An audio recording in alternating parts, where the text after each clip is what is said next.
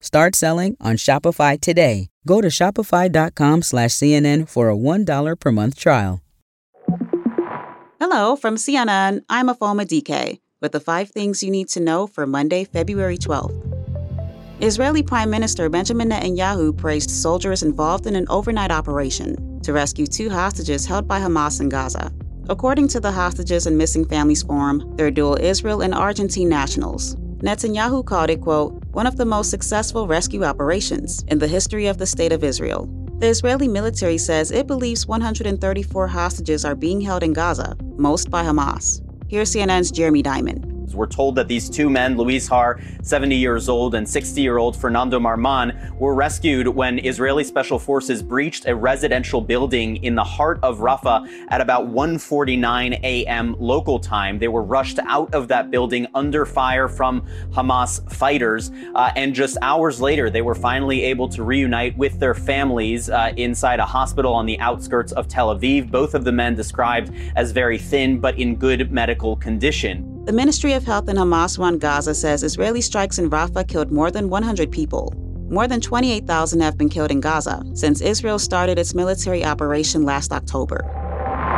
Parts of the Northeast are bracing for what could be the most snow it's had in more than two years, including in New York City. Uh, we expect at least uh, five to eight inches now. We could get more. Uh, we expect slippery roads and limited visibility. And so we're, we're strongly encouraging New Yorkers if you don't have to go out, stay home. That's New York City Mayor Eric Adams. The storm developing tonight is from the same system that soaked the Gulf Coast and Southeast over the weekend. And today, severe weather in parts of the South could bring flash flooding. Over 15 million people from central Pennsylvania to coastal Massachusetts are under winter storm warnings. U.S. Defense Secretary Lloyd Austin has canceled his trip to Brussels for NATO and Ukraine meetings later this week. That's according to a defense official familiar with the plans. The Pentagon says Austin was taken to the hospital on Sunday with symptoms suggesting a bladder issue, and the medical staff says it's unclear how long he'll stay. The Pentagon says Austin's deputy defense secretary will be carrying out his duties. An overturned vessel caused an oil spill along Trinidad and Tobago's coastline.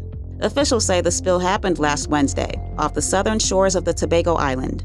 Photos from the scene show recovery workers wading through thick black sludge with huge areas of beach covered in oil. Several government agencies, including at least a thousand volunteers, have been working to control the spill, which the country's prime minister calls a quote, national emergency. Coming up, we'll hear from this year's Super Bowl MVP.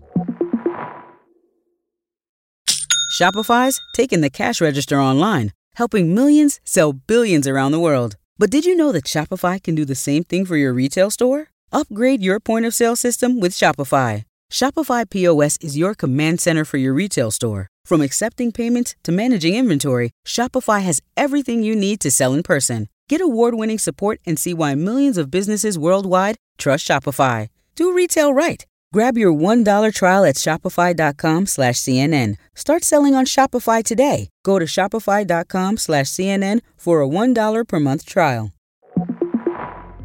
Hey, we're back.